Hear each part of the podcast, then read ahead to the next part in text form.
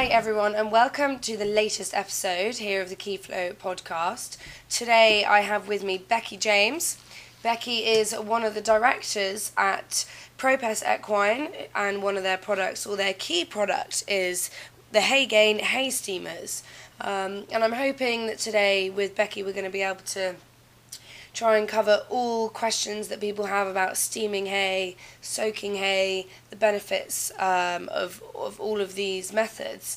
Uh, but firstly, just to introduce you to Becky, she graduated um, from Nottingham University with a degree in animal science, after which she moved to the Royal Agricultural College in Cirencester, which is actually where I went to university. And whilst Becky was at the Royal Ag College, she did a Master's in Applied Equine Science. And this is where the story of Haygain Steamers begins. Becky, can you firstly tell us, yeah, the start of the story of Haygain Hay Steamers and how it all came about? Yep, so um, Brian Fillery and, and Tim Oliver, who are the um, sort of founders of Haygain, uh, had developed a prototype um, actually after years of Um, research and development, and I sort of came in at the final stage and um, helped to tweak the design. We um, changed the configuration of the spikes and um, tested exactly what the steam did to the hay. Um, so the temperatures we reached inside the Haygain uh, were over one hundred degrees, and that killed all the mould, fungal spores, bacteria and yeast within the hay. So basically what I was looking at in the lab was samples of dry hay and samples of steamed hay, and seeing um, plates that were absolutely covered in um, various types of mould and bacteria, and then completely clear plates. You know, the results were so blindingly obvious you didn't even need to do statistical analysis on them. Um, so it was very exciting. And this was at the early stages, like you said, they, they initially sent a prototype. So after you did your research as part of your thesis and your master's, was there more research that was done on the hay steamers into how scientifically effective they are? Yep, definitely, and it's and it's something that is st is still ongoing. It's like anything, when you um, start to research in something, you find something out, and actually it just asks more questions and, and opens up more avenues to pursue. But initially what we did before we uh, launched the product on the market was um, carried out some market research and checked that uh, there would be people out there that would buy it, and also um, had several of these prototypes made that we put out into yards, and um, changed the design of it um, from a point of view of of using it. So originally they had four wheels, which actually meant that it rolled around when you were trying to load the hay, and mm. you know, sort of small adjustments like that before the production model that you see today mm-hmm. um, was was ready, and um, it, you know, was we then launched the product properly to the market in February two thousand nine. And Brian Fillery, who is the creator of yep. this product, do you know what made him come up with the idea in the first place? I mean, was he getting a demand, pe people saying to him that they were wetting hay and it wasn't as effective, or was he speaking to vets? I mean, I'm just interested to know how it originated, because obviously it is such a successful product. Um, what made him think that this was something that the equine industry needed? Yeah, it was a combination of two things. Um, steam has very much been in his family. Um, the, both Brian and Tim run a, a different company called ProPress Limited that mm-hmm. make clothing steamers. So it removes creases from, from clothes. And in actual fact, Brian's grandfather, I think it was, I'm right in saying, invented the pressure cooker. So in terms of steam, they pretty it's much in their blood. Know, yeah. So that was that side of things. And then he um, he's a, a horseman himself. He was master of the Avonvale Hunt for nine years. Um, he's uh, owns racehorses, and you know, likes to ride himself, and had horses with um, allergies to to hay. Um, so it was something that he would, you know, wanted to combine the, the two mm. things into, and he, he actually started it a long time ago, playing around with different prototypes, but it took a while to find um, a method that could do a whole bale at a time, first yeah. of all, which we'll come to later, but is, is the sort of spike system. Um, and also, originally when he was looking into it, the cost of thermally efficient plastics was quite high, so the overall cost of the product just seemed like, you know, you wouldn't be able to make it mm.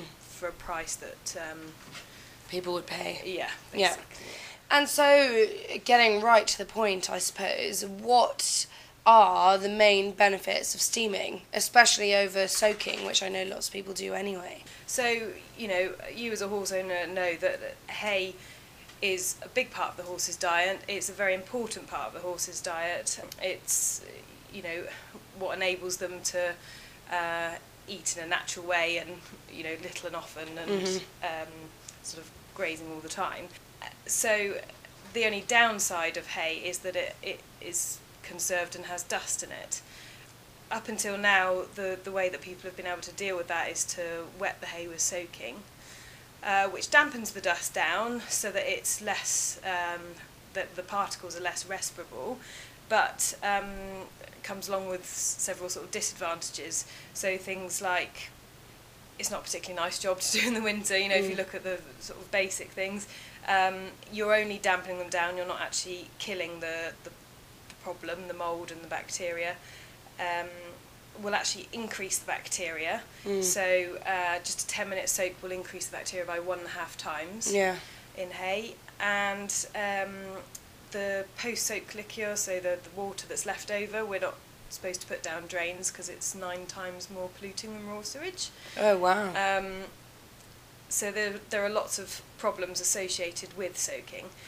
Whereas steamers obviously don't have these side effects. Yeah, they overcomes a lot of those things. So rather than just dampening them down, the temperatures inside the box are over one hundred degrees. Yeah.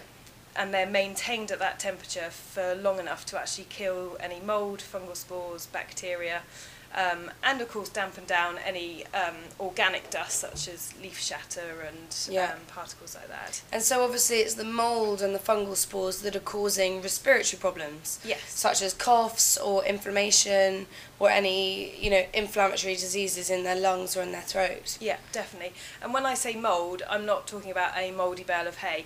These are particles are so small you can't even see them. Even yeah. when you you know, sort of shake hay in and there's a ray of sunshine and you see the particles, we're talking smaller than that. Yeah. Um, but they are the ones that are small enough to go right down inside the lungs and, and cause a, a serious problem. So uh, even if you had hay that had small amounts of mould in it that you couldn't see, steaming it eliminates that. So it means that when you feed your horse steamed hay, they're not having all that horrible yuck going into their throat and into their system. Yeah, definitely. And, you know, the nature of hay and how it's made is it will always contain a certain amount of, of dust and fungal spores and bacteria. Yeah. You will never have um, hygienically clean hay without it being steamed. Yeah. Um, so even if it looks nice, smells nice, and actually the hay that we used for the testing um, for my research was, as far as I was concerned, very good hay. I was feeding mm. it to my dressage horses at the time. It looked nice, it smelt nice. I didn't foresee there being a problem. And there was um, seven and three quarter million colonies of spores per gram on that hay. Wow, and that compared to normal is a huge amount? Um, that would be a, a good hay, you know, like a yeah. sort of fairly average hay. Wow. Um, and so the steaming eliminates the spores altogether? Yes, it does, yeah. Wow. And it's the spores that cause the irritation, is that correct? Yes. In so, the throat, coughs and things. Um, so we'd class it as respirable particles, and they would be made up of mould spores, fungal spores, bacteria, um, and uh, you know, other microscopic mm. particles. Yeah. Those that are small enough to travel down inside the lungs. Gosh. And so, um, how how did you test it? Did you, obviously you made sure the horses liked eating it, but did you ever test it on horses that already had problems? So if something already had a cough, if you fed it steamed hay for a week, the cough went. Did you do anything like that? Or is it very difficult to test like that? I mean, I guess there's so many variables. Yeah, it, it is difficult to test that, particularly sort of out in the field. Um, but as time has gone on and more and more research has been carried out, Um, there was um, a research paper carried out at Virginia Tech University in America, and they had a group of healthy horses and a group of horses that um, had diagnosed R A O, and then they fed them dry hay and the steamed hay and looked at the clinical parameters and how they improved, mm-hmm. both with the healthy horses and, and with the R A O. So that's kind of as close as you can get, yeah. I guess. And what's R A O? Um, so recurrent airway obstruction. Right. It's um, allergic uh, responses in the horse and, and sort of uh, respiratory problems, they have lots of different names, and the classic one would be C O P D. Um, R A O is basically a, a new term for, for yeah, that. Um, I see.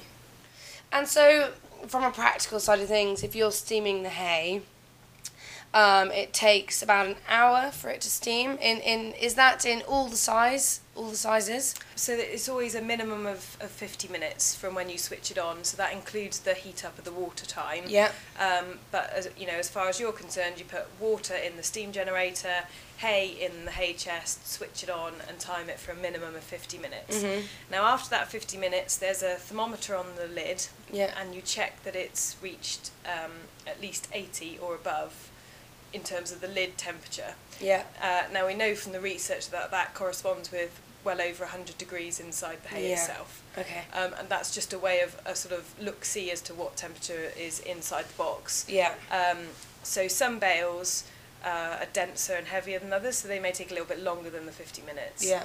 Um, whereas if you've got, a, you know, a couple of hay nets that are quite loose in there, then mm. um, you know, fifty minutes would be ample.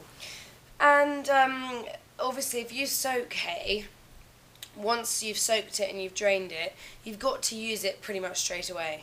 Yeah. What's the case with steaming hay? So with steamed hay, we recommend feeding it within twenty-four hours. Yeah. Um, the difference is, obviously, with soaked hay, if it, well, in particularly in hot weather, it can sort of sour and go yeah. off, but it can also dry out, and then the dust that you've dampened down can become airborne again. Yeah. Um, and and cause a problem.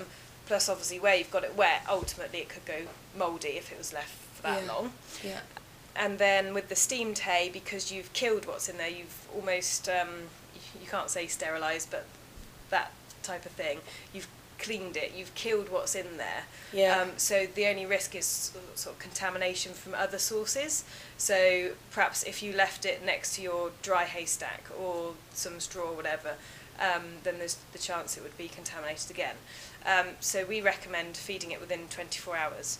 Yeah. But we have actually tested up to seven days later in the lab um, with no significant change. Oh wow, that's quite good, isn't it?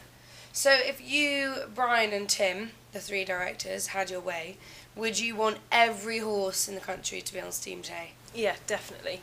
Um, for both the horses and for the owners. From the horses' side of things, you know, you're able to safely feed them hay, um, where you're taking away all the variables, the fact that it varies bale on bale, year on year, yeah. um, and all that side of things. Um, From the owner's point of view, firstly, peace of mind that you know what you're feeding is clean and what comes out of the box is the same in terms of the hygienic quality every time, yeah. no matter what you put in there. And it's an easier job to do. You're not dealing with dripping heavy wet hay nets and ice all over the yard in the winter. Yeah. And um, or the other point that I didn't mention earlier is soaking will actually leach out the nutritional value. Mm. Which, you know, can be... Bit of a major issue. Yeah, it can be, particularly for, um, or certainly an issue for, for performance horses. Yeah. Um, you're sort of leaching out all the goodness. So, Becky, tell me, in, as well as hay, this might sound like a silly question, but is there any, anything else that you can put in a hay steamer? Yeah, absolutely. So it's, it's any type of forage. Um, so uh, haylage would be something that you can put in there, um, particularly haylage if it's quite dry. Um, it, it will definitely improve it um, in exactly the same way as, as it does with, with hay, so improve the hygienic quality. Um, we've had some research carried out into haylage specifically, and if you compare a freshly opened bale with the same bale steamed and then left for four days, it's still significantly cleaner than when it was freshly opened. Wow. Um, so, for um, you know, particularly for yards that can't use the haylage quick enough as well, yeah. then it's able, um, enabling you to sort of prolong the shelf life of it. Yeah. Um, and also, technically, straw. I mean, I think there are practical implications in Um, suggesting you s steam the straw for bedding, um, but there are we do have customers that do it. We have carried out research um, that shows it does absolutely improve the hygienic quality in the mm. same way that it does does for hay. So that's certainly an option. I must say it is great um, and really fascinating in the equestrian industry to have new companies still coming out of the woodwork and developing new products and doing lots of research, um, you know, because nothing ever stands still and there's always new problems, and especially in such a competitive industry, in eventing particularly for me, but dressage, show jumping, racing, anything, showing, um, God, I'm trying to think of every equestrian sport, endurance. Um, you know, you want your horses to be performing the best they possibly can, and I guess hay, like you said to me earlier, it's an under, you underestimate how important hay is in the horse's diet. Yeah. Um, and I know that having chatted to you this afternoon about our, our hay and, and the problems I've had with my horses this year, um, it really is something that I know is necessary. Um, and like I said, it, you know, it's nice that we have these options now, that there is a company that gives us better options and the best option for the horse. And of course your steamers come in all different sizes, so they would suit somebody just with one horse or one pony. You've got a travel size that you can take in a lorry uh, if you're staying away at a competition, and it goes all the way up to a big size for a commercial yard, or well, not necessarily commercial, but a yard with, you know, eight or plus horses. Yes, yeah. Yeah, so that's good because it means anybody can have one, and um, hopefully it suits all budgets as well. Well, Becky, thank you so much for having a chat with me about the steamers. I hope um, that you feel you've covered everything. I know I've definitely learnt quite a lot about steaming hay and want to try and get my hands on one. If anybody would like any more information about hay steamers, um, or you'd like to have a chat to Becky about uh, possibly using one or trying one, then do give them a call or have a look on the Hay Steamers website, which is w w w dot haygain dot co dot u k. Becky will be more than happy to speak to anyone. Absolutely. Um, and I'm sure you'll see see them at some events, and obviously lots of professional event riders are using the products now as well. I mean, I know that Tim and Janelle Price use them, is that correct? They do, yes. Yeah. Um, so it is the next thing to have in your yard. Thanks, Becky. Okay, thank you.